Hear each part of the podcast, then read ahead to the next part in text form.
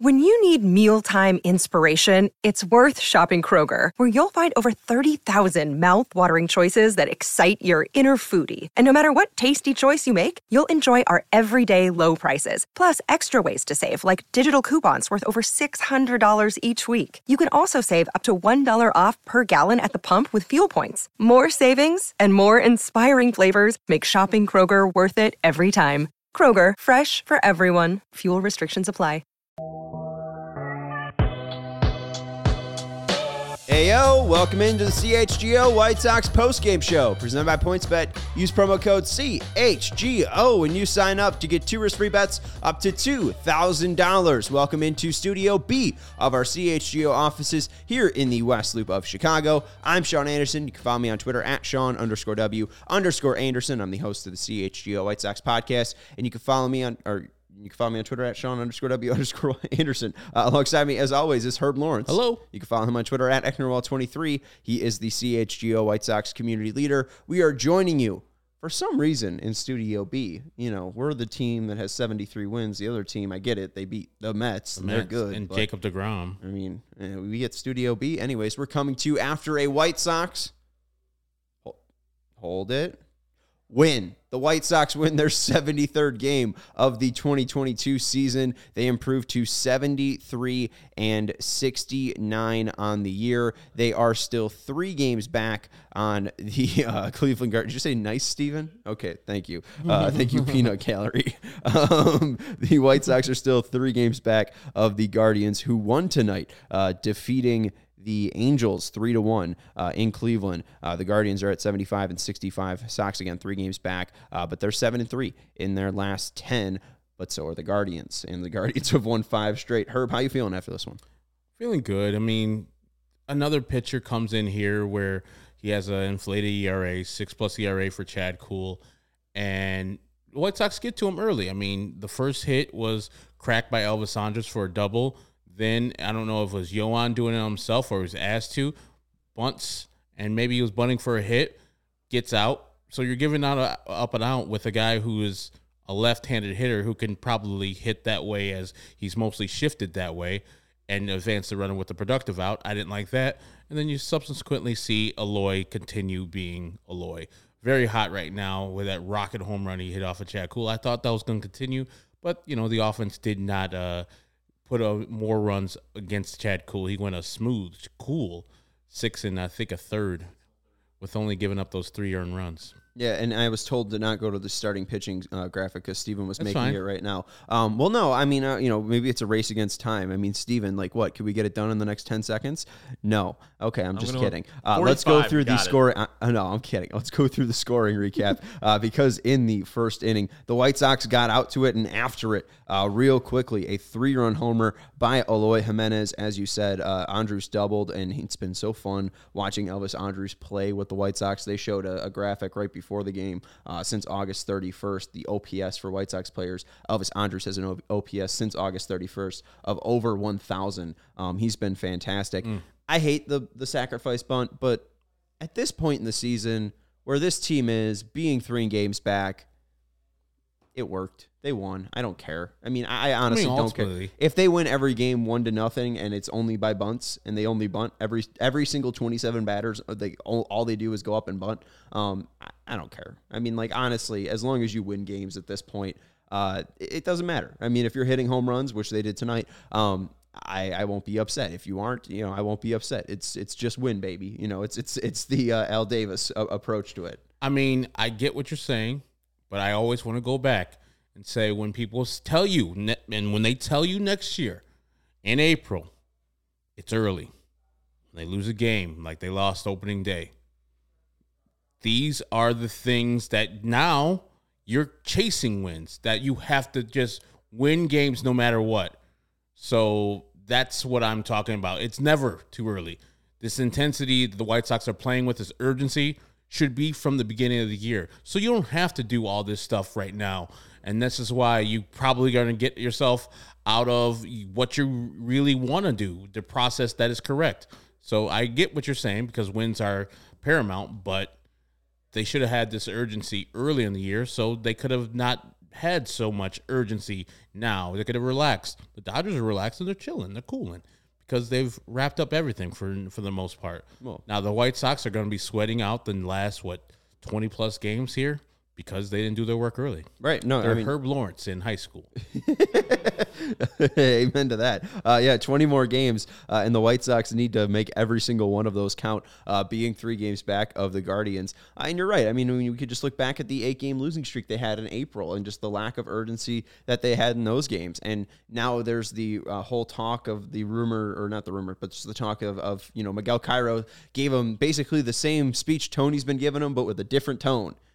It's like, okay, like the words are still the same, guys. Go out there and fucking hit the ball. Like, uh, you know, it, it's not different. Uh, the White Sox won tonight because they hit home runs. Uh, the Moncada bunting really didn't matter because Jose Abreu uh, had a nice 3 2 walk, and then Eloy Jimenez drove in the both of them with a nice home run. He stays hot. He's been fun to watch. Uh, they I'm a simple guy. Ball goes far, team goes far. Uh, thank you, Rick. Uh, we did hear from Rick Hahn, and we'll hear from Vinnie Duber a little bit later on in the show about what Rick Hahn had to say. Uh, but yeah, funny enough, uh, Rick Hahn finally makes his first appearance since the uh, the trade deadline, and uh, the White Sox win with two home runs, with the ball going far, and the team that he believed in so much not to add it at the trade deadline. Uh, getting another win. At this point, you know, with 20 games left, being three games back, how do you feel about the Sox's actual chance at this division? Are you feeling, you know, just here we go and let's, you know, we're strapped in, ready to take off and just, you know, be on this ride, or, you know, are you are you feeling just kind of down about it? I'm feeling down because of multiple things. Cleveland Guardians are playing well right now.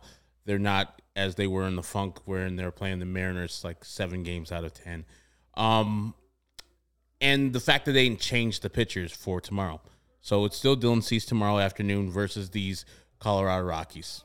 I say you should beat the Colorado Rockies no matter which pitcher you have out there, especially if you're at the crib the games versus Cleveland matter more. They have to matter more because of the tiebreaker rule that MLB has instituted. There's no more 163 anymore. It's just if you have the same record at the end of the year, they'll look back at your head-to-head record.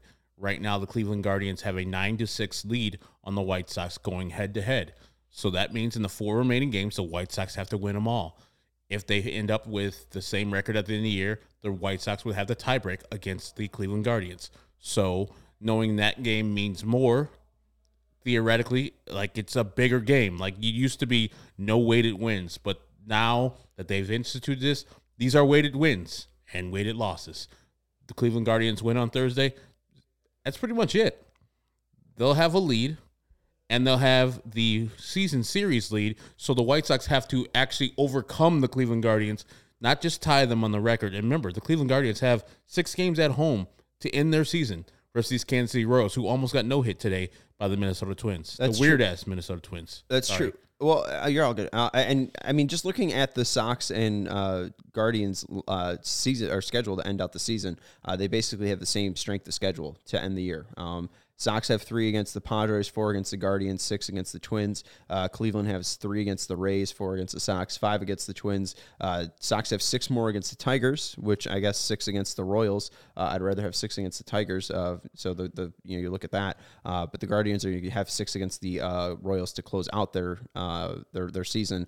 Uh, then they have one more against the Angels. Sox have one more against the Rockies, and then the Cleveland Guardians have three more against the Rangers. So I guess uh, you know you get the better of the Tigers and Royals. You don't have to play six against the Royals. You don't have to play six against the Tigers, but uh, you have to play three against the Padres, where the Guardians have to play three against Texas. Um, you know, maybe Texas can play spoilers. I'm not sure. How do you feel about that? Not feeling good about that. I'm just thinking that the White Sox pretty much have to win out. Like they have very little room for air right here. They and I saw this thing. The, the Rockies are terrible. Lynn could probably breathe and beat them. Like Lynn, we, that's the pitcher we're using on the White Sox. Lance Lynn's been dealing out here, Sox Apps. I get what you're saying. The ERA doesn't look great, but he's been dealing. He's probably our second best pitcher going down the stretch right now. I would, you know, it'll be a coin toss between him and Cueto, uh, who I'm pitching on the second game. You mentioned Thursday's game. There was the report that it's likely Lance Lynn will pitch on that. You, You're you're you're fine with that. You you don't like that. You'd rather see Cease. I mean, what's your feelings? I would rather have your best against them. And I know that the White Sox will f- the next week play the Guardians again and you want Cease during that series too, but give them they dodge Cease in this game that we had to be made up the first time because their field wouldn't drain correctly. And so I don't want them to dodge him again. I want them to get the full flavor of the White Sox. And I think it's Triston McKenzie, a tough pitcher on their end. So you need to match fire with fire and try to beat them. And I think in that series, it was going to be Cease versus uh, Bieber at the end of the series. So this is the the year right here. Thursday afternoon in Cleveland will determine a lot of things going forward. If the Cleveland Guardians win, it's going to be really hard for the White Sox to overcome them, especially with the lead there in the Central and then the uh, season series win. Well, and Lance Lynn too. I mean, maybe the thought process is that he's just been good against the Guardians. Uh, he wasn't good in the first uh, start he made against the Guardians uh, back on July 11th, giving up nine hits and eight earned runs. But in the past two starts against the Guardians on July 23rd and August 19th, he had six innings, three hits, three three hits, no earned runs, one walk, six strikeouts, and then on the 19th, five and two thirds, five hits, uh, one earned run, one walk, and six Ks. So maybe it's just past performance uh, because Dylan has been all right against the, the, the Guardians. He he hasn't been extremely dominant, and maybe the thought process is they could load up on lefties. So with maybe they'd be able to neutralize a little bit. Like I, I'm just trying to think of what the process could be because Jimenez hits uh, uh, uh, righties well. Um, obviously, J Ram does. So maybe the addition of Lance Lynn's curveball and the fact that he has five pitches, maybe they just like that against a team that really doesn't have a lot of power. Sox Apps brings up a reason. Uh, someone noted that Cease will actually now get to pitch in five games instead of the four if he pitches tomorrow. So there is that. I mean, I'd rather see. I mean, theoretically, five times than four. theoretically, I mean, they're not going to hold. If the last game of the season versus Minnesota was on the line and Dylan Cease only got three days of rest instead of four, they're putting him on the bump. Right. Yeah. I- so, but I mean, five more games. I mean, the White Sox are what I think like eighteen and six when Dylan Cease starts. So, uh, I mean, I'd rather have five starts than four. So, uh, all right, I, I, we'll, hopefully that ends up happening, uh, and the White Sox can can can make something out of it. Uh, Dylan Cease will start tomorrow against Kyle Freeland. Uh, we had some stats earlier on. Uh, in the pregame show about what Kyle Freeland and Chad Kuhl have done. Obviously, the White Sox didn't annihilate Chad Kuhl. Like we said, they had the homer in the first inning off Chad Kuhl, but they did enough. Uh, three earned runs was enough to win this game. Rockies only scored two. Um, and since July, I think it was like 127 innings for Chad Kuhl and Kyle Freeland. Um, and they have an ERA of 705. Freeland's the better of the two, but I'm still expecting the Sox to handle the business tomorrow. I understand Freeland, uh, you know, is, is a guy that is, you know, one of those below average middling guys, but he's a left-hander. So AJ Pollock should eat. I mean, Jose Abreu coming out, he hit a homer today. Eloy. Eloy's been hitting, so uh, he hit another hit homer. Andrew Vaughn. I mean, this should be a game that the White Sox should win, even though I know White Sox fans don't feel super great about. Uh, or I thought Giolito was pitching tomorrow. Uh, I mean, especially with your ace on the mound. I mean, like this is this should be a dusting, as we say. It's not a sweep because it's not three games, but it should be a dusting because it's two games. and you saw them out there today. There was really nothing that scares you about these Colorado Rockies. You've heard of Charlie Blackmon, but it's the the ghost of Charlie Blackmon out there playing for them. And Ch- CJ Cron, power, good, he's awesome, but that's about it. And then the guy who hit the home run, uh, for, uh not Daza, was it? Was it uh, Uh, it was at the end of their, their lineup? Just got it a was uh, his first one. just got a hanging curveball or slider. Trejo, Alan Trejo. The short, the shortstop just got a hanging slider, a curveball up in the zone, and he put his bat to the ball, hit it out. I thought it was not that bad of a pitch, but you know Trejo put bat to ball and put the barrel on it and got out in left field. So Well, and I love- there's nothing there that's great. DNV uh, Rockies uh, pulling a Herb Lawrence, and they tweeted out Alan Ray Trejo, um, tweeting out the full name for uh, for Alan. Uh, so shout out to, to them for that one. Clever. Uh, like Rockies it. are 61 and 81 Like uh, on the year, uh, and and they really haven't been uh, too much of a foe for the Sox. Uh, I just think back again to that second game uh, in Colorado. It was more the White Sox beating themselves because uh, the White Sox should have had another win uh, against the Rockies back then. Uh, that one I think was a part of the other 42. So we can go to this graphic, Steven, and then we'll talk about the pitchers. Uh, it was back on August or July 27th. Uh, the White Sox lost six to five. That was the 30th game of the other 42. As Hawkaroo used to say, there's uh, you- you win 60, you lose 60. It's the other 42 that count. Uh, the White Sox currently have 53 of those 60 wins. 51 of those 60 losses, and they are 20 and 18 in their other 42. This was an easy win for the Sox, going four and two, an insurance home run from Jose Abreu in the eighth inning, and I love it mainly because I won money off of it. Heard at plus 425 on PointsBet, uh, turned ten dollars into 52. You love to see it. That's real nice. I know you had multiple bets working against each other, but you would much rather had the uh, Jose Abreu home run there in the eighth inning tonight versus my cousin Justin Lawrence. He is the second. It said the second only uh, extra base hit from a right-hander off of Justin Lawrence, who's been filthy this year, and so Jose Abreu has something to talk about there. And uh, what second game in a row we hit a home run too? Yeah. Uh, no. Uh, not second game. Oh Uh, no, his, fir- his first game he's hit one since the First game, yeah, first first home uh, game he's hit a home run since uh, August August third. That's what made it so impressive for you to have that call and Yeah. say it in pregame. Well, yeah. So can we go to that clip? We got a clip from Absolutely pregame. we Um. Herb, you know I, that was my click to pick. Uh, I'm absolutely going to take the uh, victory lap on this. Who'd you should. pick? I picked Luis Robert. Okay, you picked Luis Robert. Who? Hey, I mean, he did click because his hand was looking all right. Um, it seemed like he was doing all right with the swings. The wrist looked healthy-ish. Doctor Herb. Uh yeah, it looked Okay. It looked much better. It looked better than um than before. It, I saw very little grimacing, very little one-handed swings. I know you saw one in the second uh, at bat, but his first swing was 103 off the bat. With the second one was 100 off the bat. So he can still generate power and generate uh, some exit velocity, and that's good. It's as long as it's not hurting him, like it was obviously hurting him in Baltimore and obviously hurting him last week. It definitely, uh, you know, looked a little bit better. But uh, let's go to my pregame call uh, on what I had to say about Jose Abreu because uh, Alex Root, who said "love y'all" a little bit earlier, Love him too. Um, I, I used to make these full sc- uh, screen gr- uh, jinxes, uh, and I think I did that with Jose Abreu uh, in the pregame show.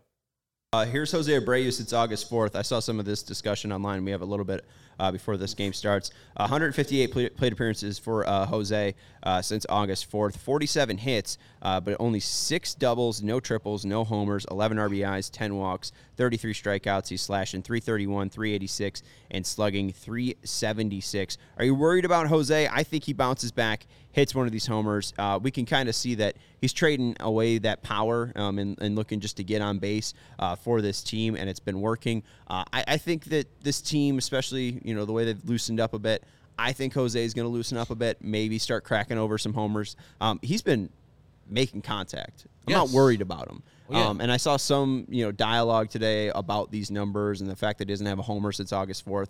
Um, and, and some hot takes like Jose's washed. Like Jose is doing whatever he can right now to help this team, and I think that he will turn it around. I think tonight is a perfect day to do that.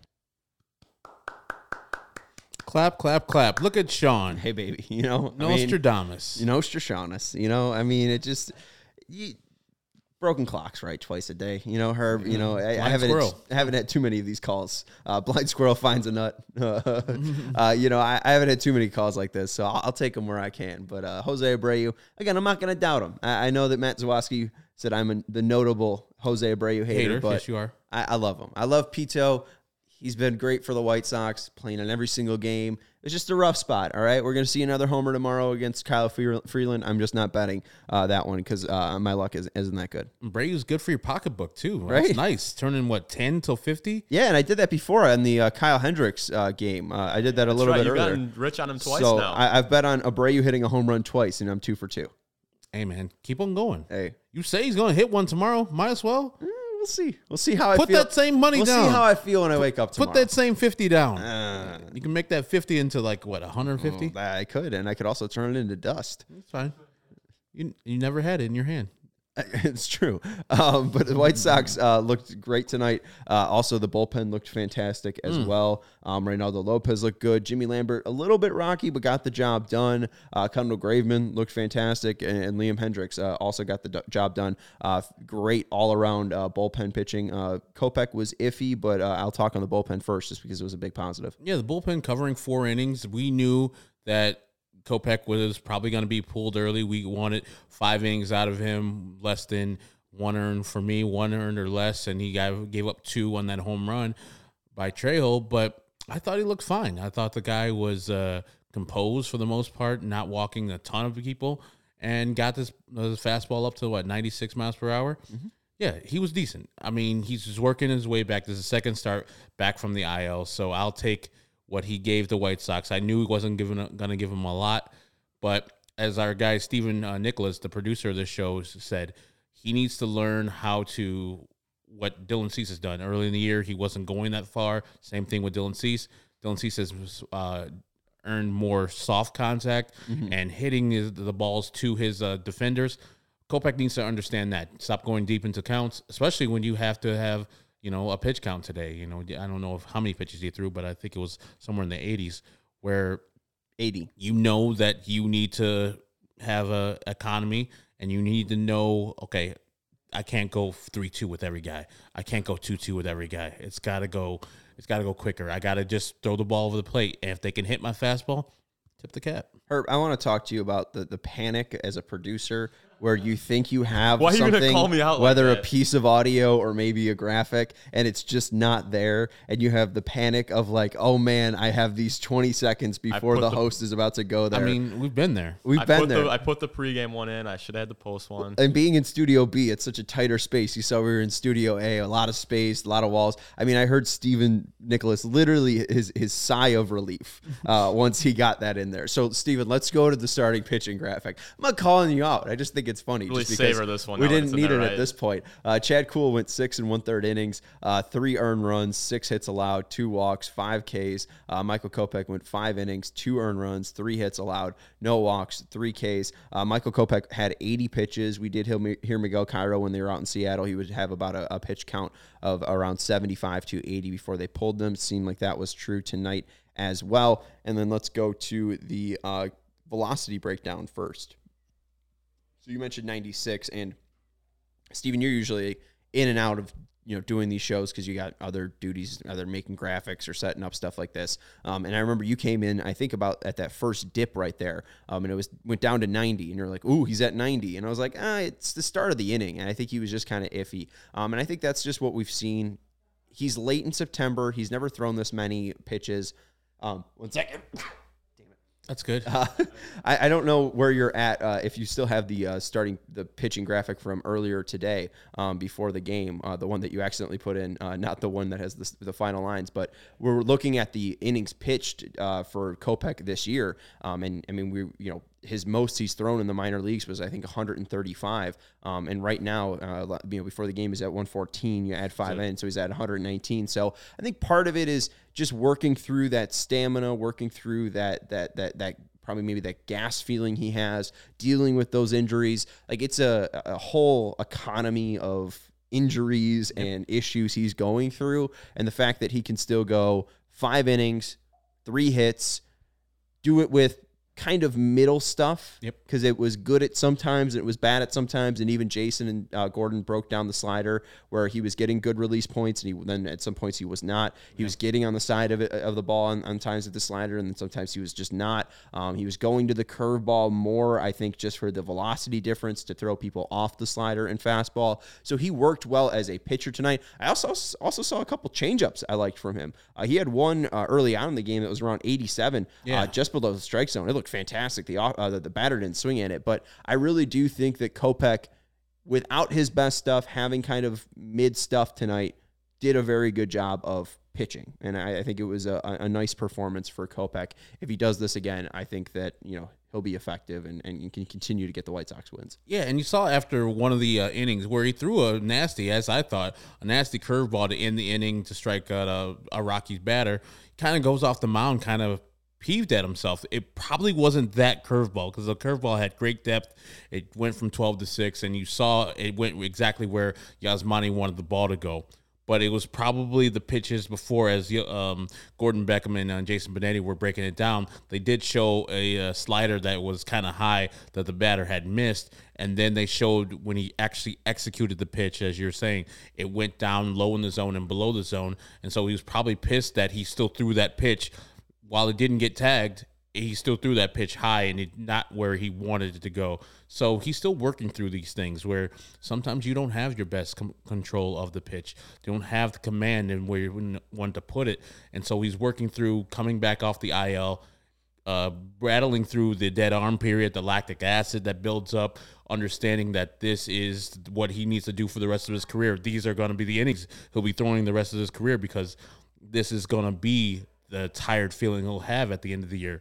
So yeah, to go five innings with the pitch count and all the stuff that was on the table, he did a good job for himself. We got Vinnie Duber joining us from Guaranteed Rate Field, but let's first tell you about our friends over at PointsBet. This football season, PointsBet is bringing you a better way to bet live on games, which means when you are watching on Thursday or maybe even Sunday, or hey, maybe I've heard Herb this is a rumor. Hmm? They play games on Monday what? as well, which means before or as long as it takes me to read this ad, you can place a live same game parlay, bet on the next drive to be a touchdown, and cash out your live second half over bet with PointsBet. You have access to more live football markets than ever before. You can build the live, uh, the perfect live same game parlay by combining your favorite bets anytime during the game, including spreads, totals, player props, and more. And you can choose the outcome of the next drive and next points with PointsBet's Lightning Bets. So whether you are on the move or on the couch, do it live on PointsBet. Download the PointsBet app today and use code CHGO when you sign up to get two risk-free bets up to $2,000.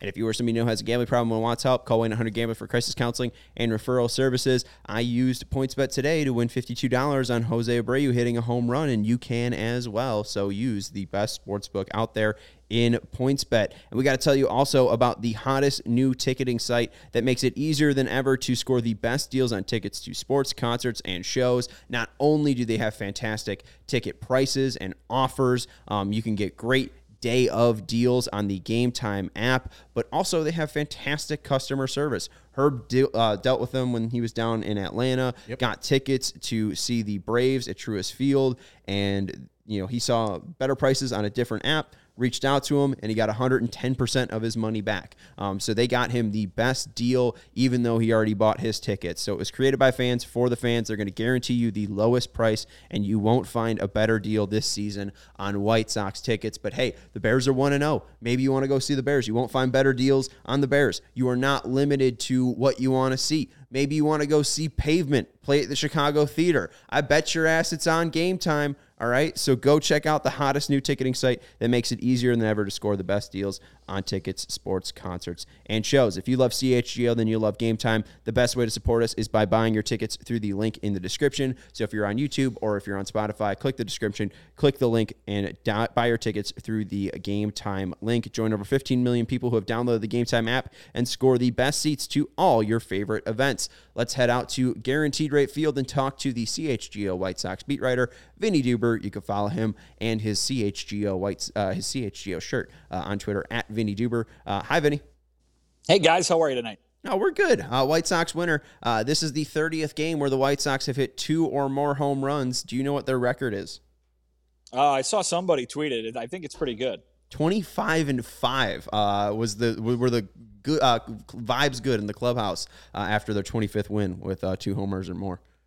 Yes, Nice. Win. What, what was the, it like? I mean, was always, it EDM? The vibes are always the vibes are always good when when there's winning. Yeah, it was some sort of dance music. It was terrible. But uh, um, some of the fans were saying that uh, you know now that Tony's leaving, uh, there's more EDM uh, with the walk up songs. So Tony was holding back the EDM uh, flavor uh, with Ugh. this team. Do you have a response? Thank you. Well, Tony. my response is that the walk up songs were all pretty bad when he was the manager too. So I don't really think there's been marked improvement or uh, you know, decline one way or the other. Andrew Vaughn still got that horrible country song that he plays every time he walks up. Um, yeah, it's all pretty bad. AJ Pollock has that fake Fleetwood Mac song that he plays when he walks up. Um, I don't really think the only person who's had a good walk up song all year was uh, Adam Haseley, and he's he's not walking up a lot. No. I was just wondering, uh, how does Kopech feel? 80 pitches tonight. I know they had him on a on a count, but it seemed like you know he felt like uh, some of his command and control might have been off because one of his innings he struck somebody out with a curveball and he kind of was like yelling at himself. Did he feel good about his outing? Yeah, I mean, I think he was happy enough with the results, right? Only two runs uh, uh, given up, so that's good. But uh, he said that they took advantage of, of some of his stuff being off a little bit uh, tonight. Uh, again, I, I, didn't think it was that bad of an outing, but of course, I'm you know you grade on results uh, a lot of the time, and so you know until he gets kind of back to normal here, they're going to have him on a count a little bit, but it's going to really be the same way they've treated him all year, which is they're going to be really focused on him and, and listen to him and see how he feels, and if they see him feeling good enough to take him off of a pitch count his next time out, then they will. Uh, and if they think that he is still kind of uh, working his way back from that injured list stint, then they're going to keep him on the count. So that's what Miguel Cairo had to say after the game, uh, anyway.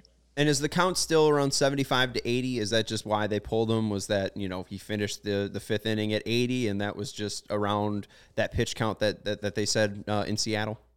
Yeah, so he hit 74, I think, in Seattle uh, mm-hmm. in his first start off the IL. And uh, Miguel said tonight that it looked like he ran out of gas in that game a little bit. So I think they wanted to prevent that from happening. They wanted to get him out of there before he seemed too tired. So perhaps that pitch count went up, maybe, you know, inside the, the White Sox uh, offices or something like that. But they felt that you know, getting to 75 maybe was was a bit of a chore for him in the first game out.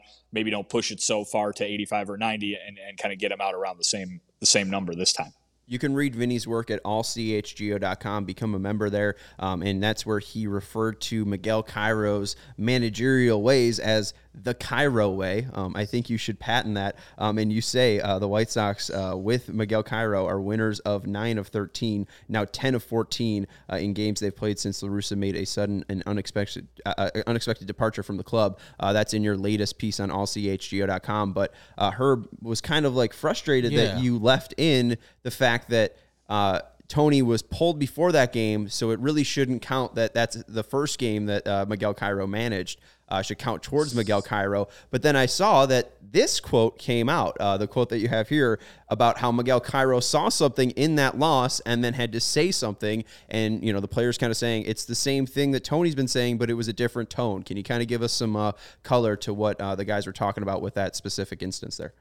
Yeah, well, we heard it described over the weekend, uh, you know, by USA Today's Bob Nightingale, who who was in Oakland and talked to to everybody in Oakland, as kind of a fiery speech. And uh, what we heard from Liam Hendriks today was uh, basically the message was, uh, you know, if you're if you're in this thing, great, and if you're not, you can kind of get the hell out of here. You know, I, I think it was um, harshly more harshly delivered. And and, and one thing that um, Miguel Cairo was asked about was did you ever have a manager? You know this guy played in the big leagues for for more than 15 years. Did you ever have a manager who who did this and did it work? kind of thing. And he went oh yeah all the time. He goes I had a lot of managers and coaches who flipped out at times and it always works. Um, so that was interesting to hear. Of course, maybe it would you he would have left that detail out perhaps if the White Sox uh, you know went uh, you know five and five after that or something like that. Right. But uh, it seems to have worked. It's being credited by a lot of the guys as something that did really kind of uh, you know inject some life into this team. And again, I, I think uh, what I was saying all weekend, or, or, basically ever since Tony's been out and they've been performing well. Um, I think is true. I think there's a myriad reasons that they're you know that they are uh, playing better. And I think uh, though that you can point now to Miguel Cairo kind of you know being a different voice as as as one of those things. And I even asked Rick Hahn today. I, I said, you know, is there just something to variety? Is there something to just hearing the same thing differently that could have worked for this uh, this team? And he said, yeah, maybe. Um, he he wanted to credit the whole coaching staff. Uh, Rick did, and uh, you know certainly that's probably the case. I would imagine for a first time manager, you know, leaning on the other guys around you is definitely something that's going to happen. Um, apparently, Tony La Russa is one of those guys. You know, uh, we heard from Miguel that they've been talking a lot. Uh, that they have that he has been running you know when he's got maybe a very specific lineup question, you know, he was very, very uh, forceful in saying that he's the one who makes the lineups, uh, did Miguel. But when he's got a specific question, he goes to Tony with it. When he, uh, you know, whenever he talks to Tony, it's, you know, what could I have done better? What, what would have maybe put us in a better position here and there? Uh, you know, Tony is a, is a wealth of uh, experience. Nobody can doubt that. And so uh, for a guy doing this for the first time to hear from somebody with that you know resume on a regular basis uh, has to be helpful. Uh, very much the same talk from Miguel Cairo about Tony La Russa as we've heard from the players all year. Nothing but positive reviews, you know. And, and I think uh, you know he's even used the word mentor, the word father, uh, you know, to to describe what Tony means to him. And so uh, obviously, great con- great great contrast there with the way people inside this White Sox clubhouse and inside this White Sox organization feel about Tony, as opposed to what the fan base feels about Tony. Um, it's worth listening to when these guys say these things. I think because it, it, it paints a fuller picture of uh, of everything that's going on. Last time uh, Kendall Graveman saw these Colorado Rockies, he was giving up three earned runs and a loss, and a walk off loss to the Colorado Rockies. Feels good to have four innings of four strikeouts and only two hits by this bullpen to pick up all the innings they did today. What did they have to say, and what did uh, Miguel have to say about the good performance from the bullpen? I mean, they were fantastic. Not much more you could say other than they were great. Uh, Michael Kopech had a lot of good stuff to say, obviously, after they, as you mentioned, kind of picked him up a bit after he was only able to go five, whether through his uh, his own ability or just, you know, the way the team wanted to handle it tonight. But um, you're seeing what that late inning group is, right? I mean, Jimmy Lambert, Reynaldo Lopez, Kendall Graveman, Liam Hendriks. That's that's the four right now for the yep. White Sox when they need to lock down a tight game. And man, you couldn't have predicted that when the season started. Obviously, those two guys at the very back were are, are filling the roles that they were supposed to. But Jimmy Lambert and uh, Reynaldo Lopez have just been consistently reliable guys, and uh, that is a great weapon to have as you move into the postseason. When you know the the guys that maybe aren't in those roles right now aren't going anywhere. You know, Aaron Bummer's still going to be in the bullpen if, if the White Sox make the playoffs. Joe Kelly still going to be in the bullpen if the White Sox make the playoffs. And if those guys can rediscover even a little bit of the magic that has made them effective late inning guys in the past, suddenly you've got this gigantic group of relievers that you can return to or that you can turn to if you're either Miguel Cairo or Tony La Russa, whoever happens to be managing the team in such a situation. But uh, you know, those two guys, Lambert and Lopez, uh, have have just been fantastic this season, and to be able to pair those two kind of out of nowhere guys with the two guys who you're paying to do that job at the end, uh, that's that's huge for this team. And um, you talked to Liam today. Uh, what was the vibe that you got from him? Obviously, you talked to him more pregame uh, than postgame, but he had another great outing tonight today. Um, he's just been so fantastic as a White Sox uh, in general. Um, what was his vibe today, and and um, what's he been like uh, throughout this entire season? Yeah, Liam Hendriks kind of always has the same vibe. Uh, he, you know, he speaks honestly about whether that's about himself or whether that's about the team and the state of the team. He's been a guy who's been beating the drum all year of, you know, we need to find the energy. We need to figure this out. We need to, you know, he, he has been very forthright that things were amiss uh, for most of the the season here, and uh, I think the way he's describing it now that they have kind of rediscovered that attitude and that swagger that Rick Hahn talked about after the trade deadline, uh, he's kind of been able to talk through the process. Has Liam, you know, about you can't manufacture this. It can't be. It can't be fake. It has to be organic. It, it, it, might take something like a Miguel Cairo stepping up and, and firing everybody up. It more so takes playing better baseball and actually hitting the ball and actually scoring runs. Um, you know, I, I think that uh, you're seeing that from these White Sox right now, and uh, I don't think anybody can doubt that this is a different looking team than it was even three weeks ago, uh, certainly than it was for the majority of this season. And because of the circumstances of their division, uh, it's it's it's it's not the end of the world that they waited till the uh, very last month of the regular season to kind of find themselves here, and they're right in the thick of this race. You and the assembled media spoke to Rick Hahn before the game. What do you have to say about the latest on Tony La Russa's health? Yeah, not really much that he could add. To be honest, it was more so just here you're finally hearing from the general manager of the team about whether uh, or about just what this situation is like. And it sounds like the White Sox are going to fully and totally listen to Tony's doctors and medical experts, uh, as well as Tony, about how he feels and whether he's able to, at any point this year, uh, come back to the dugout and return as the team's manager. Right now, it is uncertain when or if that would happen. Uh, you know what I mean? They're just kind of making sure that he makes the full medical recovery first. And, and, and some of the some of the comments were even you know very interesting in terms of he he really I mean you know Rick Hahn's never a guy that puts the cart before the horse, and it, it really seems to be that they are waiting till the health portion of this is fully resolved until they move on to the next step, which would be does he manage again you know for the team this year. Um, that all has to wait to be seen. And, and that is not something that they can really decide on right now. There was one question he was asked, which had a very interesting answer that I'm sure fans will love to hear and freak out about. But uh, the question was Are the medical uh, situations and the way Tony's feeling the only factors in that decision, in the decision of whether he comes back to manage the team this year? And Rick started that off by saying, it's a conversation that will have, have to be had at that point. We have not reached that point yet. And maybe that's a, and again, Sean, you're smiling. I know everybody's going to, everybody's going to hear that. Everybody's no, going to hear that and, and it's going to be a thing, but, and it should be because it was an interesting answer. But Real my quick, point I, being, I smiled for a different reason. Uh, St- I sent Steven a graphic request for something I want to do with you uh, after this answer. So I, I already, I already in the comments it, I, I, sent it. it. I sent there it is, graphic request. and it's been posted. Wonderful. That's all. Um, yeah, no, so, no, no. Uh, listen, I mentioned that because I think I mentioned that because I think people are going to want to hear it. They deserve to hear Mhm. it because it, it was interesting. It caught my ear certainly when he said that. Um, what I would caution about when you when you hear that quote is Rick Hahn could be talking about the fact that they don't know if they're ever going to get to that point. You know what I mean? And, and it's it's very possible that they the White Sox never have to make an a baseball related decision because there's never going to be a point where they get the medical clearance. But the point is that they don't know right now, and so I think they don't want to talk about a hypothetical that isn't that might not happen until they have all the information to make that decision. Well, and I don't know what you make of this, but like when Tony was talking in Oakland uh, before Dave Stewart's retire uh, jersey retirement ceremony, I mean, he kind of was saying like, if the clubhouse wants me back, do you think that's a part of it at all? Like, if if if Tony's kind of vibe on that of if if the clubhouse doesn't want him, that he might not want to be back, like, is that part of that conversation as well, or do you think it's strictly medical? I think that is a Tony La Russa cliche. Um, and I say that because Tony La Russa was asked when they were eliminated from the playoffs last year by Houston, are you coming back next year? And that was his answer.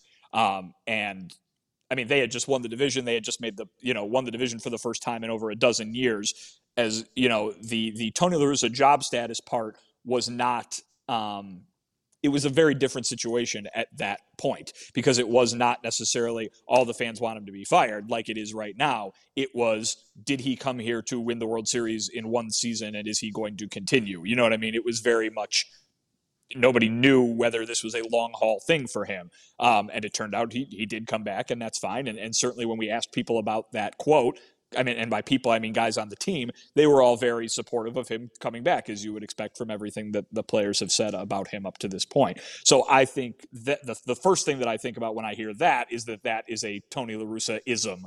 Um, and, and he probably just said that because it's what he's always said. Makes sense. Um, with Rick Hahn, uh, speaking today, I know you did get updates on Tim Anderson, and uh, did he speak about Luis Robert's wrist? Uh, I guess uh, maybe a- about Luis Robert's wrist first, just because we saw Luis uh, return to the lineup today. Uh, no hits for Luis, but he did seem to have his healthier swings or most healthy swings, maybe since late August, which is a good sign. So, did Rick provide any update on Luis? Um, and the final update on maybe if Tim Anderson, if there's any update on TA. So TA has been cleared to get back to, to the last baseball related things that he needs to do in order to get back.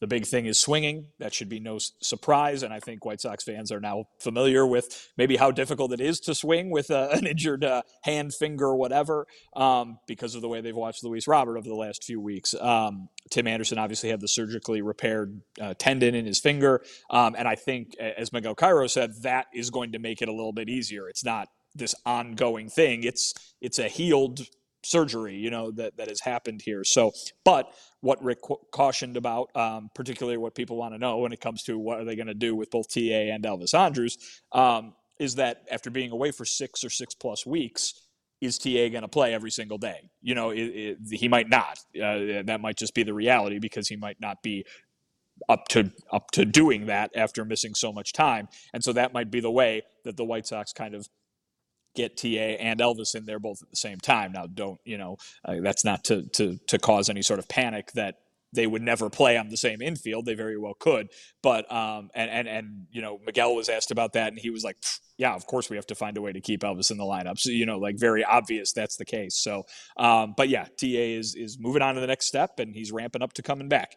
Um, as for Luis Robert, uh, basically the only update that was given because here Luis was in the lineup tonight. The only update that was given from Rick was why they didn't put him on the injured list, and basically they said there was never a time where the diagnosis was he was going to miss ten games or more, um, at least. Not even from you know, at least from the standpoint of he could still help them, as we saw him do as a pinch runner and defensive replacement, that kind of thing. So, um, Luis Robert was back tonight he struck out a few times. He, uh, I don't know if he necessarily looked like Luis Robert, but he didn't look like the guy who was swinging with one hand, uh, you know, uh, uh, in recent weeks. And Vinnie, last thing I got for you, I want to know if uh, Tony appeared in the clubhouse. You guys saw Tony today. We did not. Um, he was uh, Miguel told us he was in the manager's office and talking with the coaches like it was kind of a, a normal day, you know, in terms of pregame conversation and that thing.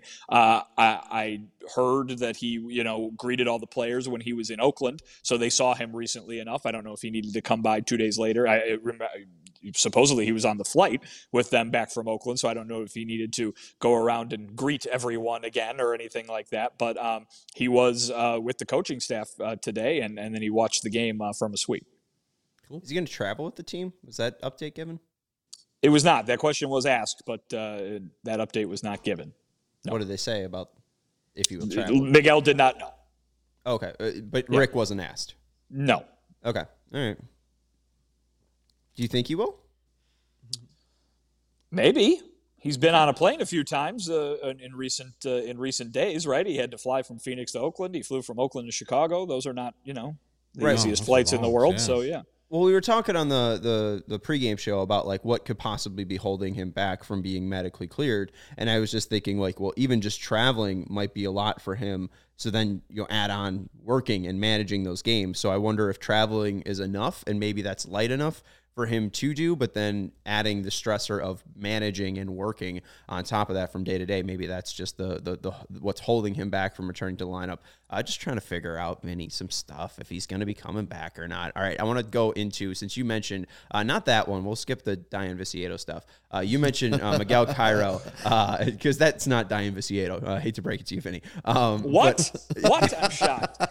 Uh, you mentioned Miguel Cairo pulling from his managerial index on his rants. So here are Miguel Cairo's managers, and I want you guys to let me know who probably Miguel Cairo pulled from the most. he was managed by Cito Gaston uh, on the 96 Blue Jays, 97 Cubs by Jim Riggleman, uh, from 98 to 2000 on the Rays by Larry Rothschild, uh, 2001 by Don Baylor, 2001 to 2003 Tony La Russa on the Cardinals, 2004 to 2007 Joe Torre on the Yankees, 2007 another reunion with Tony La Russa uh, and the Cardinals, in 2008 John McLaren and Jim, Jim Riggleman, so reuniting with his uh, old manager from 1997, uh, 2009 Charlie Manuel in Philadelphia, and then ended his career uh, from 2010 to 2012 on the Reds with Dusty Baker. So who do you think he's probably pulling from most in maybe a uh, a tirade in some sort? Well, I always think about when people talk about Lovie Smith and how he never cussed, he would keep a calm demeanor, but then sometimes when the team would mess up, he would come in MF, not MF, but he would throw things and get his voice would get loud. That has more of an effect because of a calm demeanor saying it. You're not always yelling. When you're always yelling, they could just tune that out. And so him doing that yelling to the players, it might have been different from what the players like, oh, oh wait, Miguel? What? Come on. And so I'm thinking a guy, a calm guy you see on there is Cito Gaston. Um, a guy that just keeps his cool, a steely reserve about himself for the most part. When you saw him managing for the Blue Jays, it's easy because they're great but him or Jim Riggleman, guys that you see in the public eye, they're just relaxed, calm. And then once they yell, you're like, oh man, I gotta listen because you know Riggs is talking some stuff now. Vinnie, a lot of lot of old guys on that list, huh? Oh yes. yeah. I mean, you got you got you got Tony, you got Joe Torre, Charlie Manuel, Dusty. That's a uh, that's Cito was old, right? And Larry I mean, and, and, certainly Jim old. Riggleman by 2008. Uh, you know, that's uh, yeah. that's Don yeah, Baylor. But, yeah, I would venture to guess that uh, there were probably a number of those guys who were uh, who were who would fall into that category. Uh, Charlie them? Charlie Manuel seems to me like a guy who could who could lose it a bit in the clubhouse. Um, that 09 Phillies team made the World Series, right? Lost to the Yankees. Yep. But uh, but yeah, i will go ahead and go with uh, Charlie Manuel as someone who could have like whipped up some sort of like you know Yosemite Sam style rant or something like that.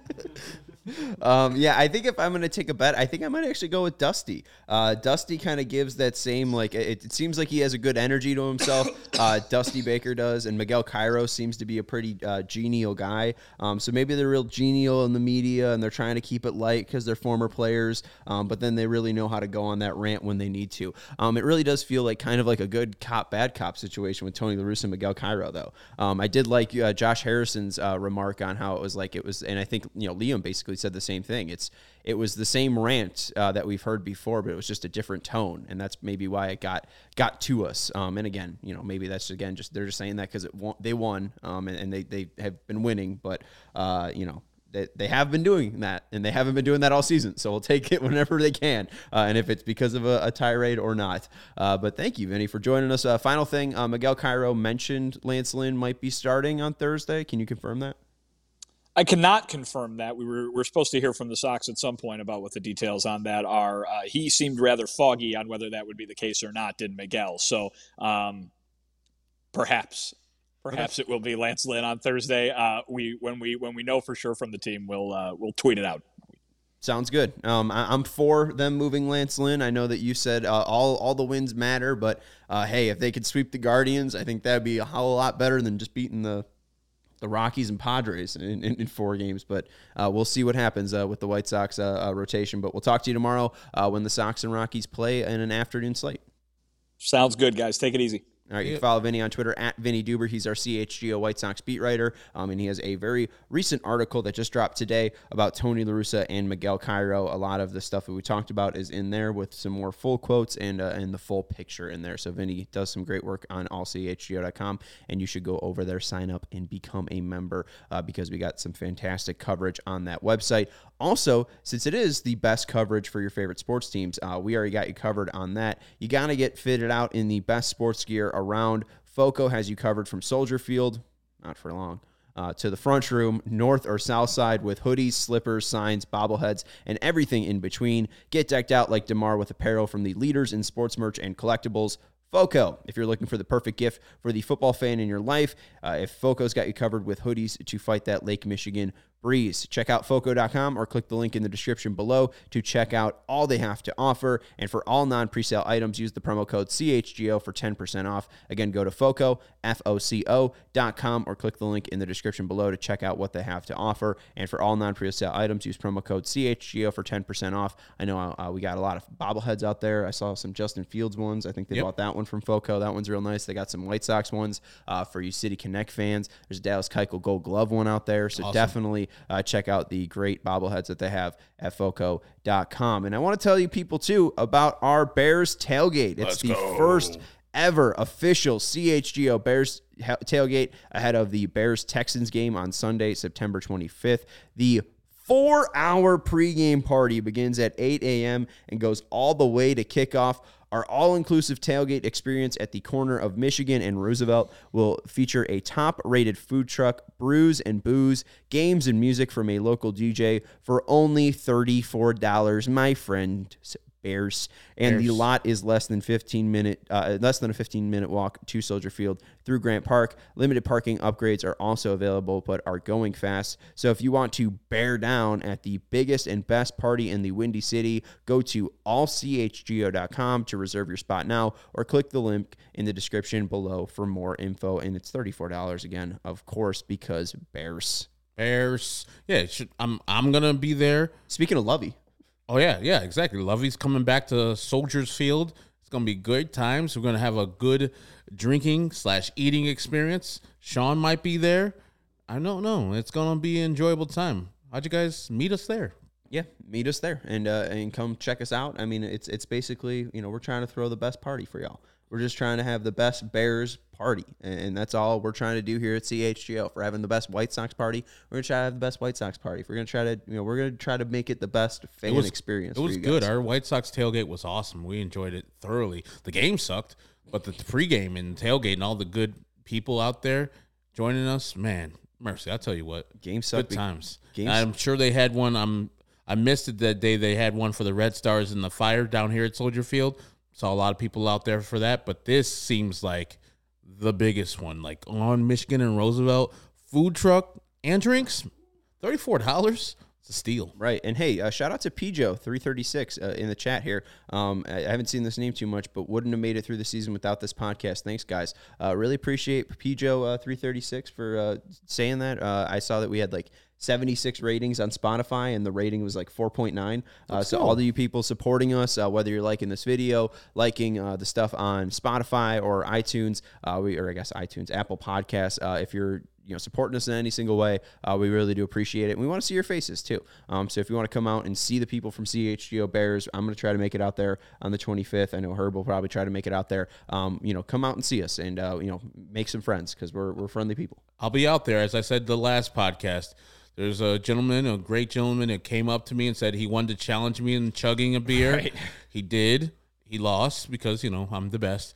If you also want to go against the best, maybe I'll indulge you that day. We'll see how many people challenge me. I got to still do this show later on that day. I think the White Sox play like the Detroit Tigers that day at home, so I got to come back here do the pregame and then the post game. So I can only do a couple chugs. So come on through and I can beat you in those. Shirek Bobby was saying, "Well, you guys have a post and pregame the uh, versus the Tigers on the day of the tailgate. Yes. Uh, maybe not a pregame uh, if Herb's going to be out at the at the tailgate uh, until twelve. Somebody's got to drive me to studios. at twelve thirty. Uh, right. Hey, maybe maybe I'll do a solo show. Uh, they gave they gave me the studio space. All right. Uh, let's wrap this up by talking about the Lance Lynn stuff. I thought Vinnie was going to give us a, a nice little talking point there with Lance Lynn, but. I guess Lance Lynn is not confirmed for the starter on Thursday. So would they be making a mistake uh, by having Dylan Cease pitch tomorrow, then Giolito on Thursday, and then Lance Lynn on Friday? What should the White Sox do with the rotation? It's an important game on Thursday, and yes, you could say all of them are important, but we made the point already. The game on Thursday is more important than the games that surround it.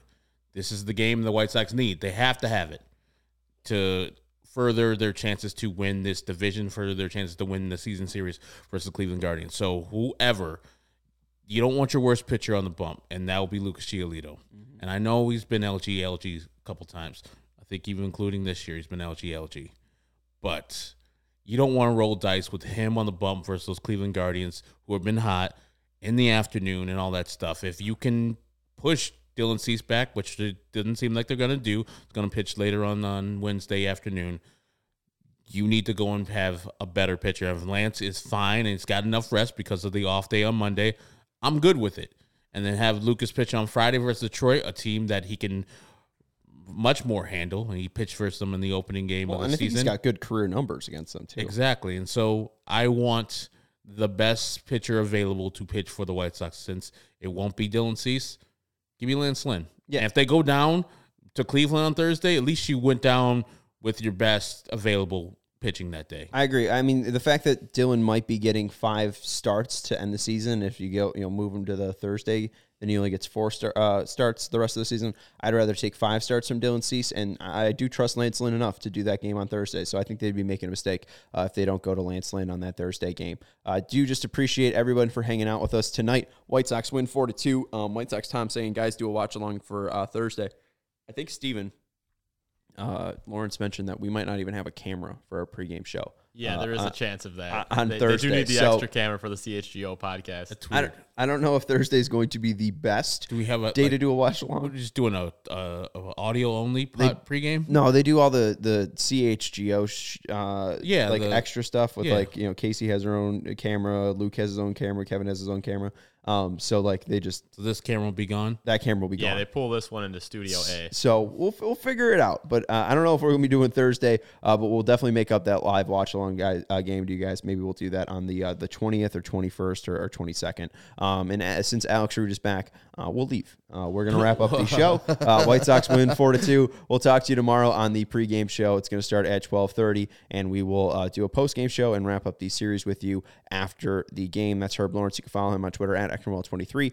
I'm Sean Anderson. You can follow me on Twitter at Sean underscore W underscore Anderson. Thank you to Stephen Nicholas for producing the show and for Vinnie Duber for joining us from Guaranteed Rate Field. You can follow Vinnie Duber at Vinnie Duber on Twitter. And again, he uh, has a brand new article out at All CHGO. So go check that out on our fantastic, fantastic website. We will talk to you tomorrow at 1230 for the CHGO White Sox pregame show. Thank you to Fleetwood Mac for their 1979 album Tusk. Good night and go White Sox.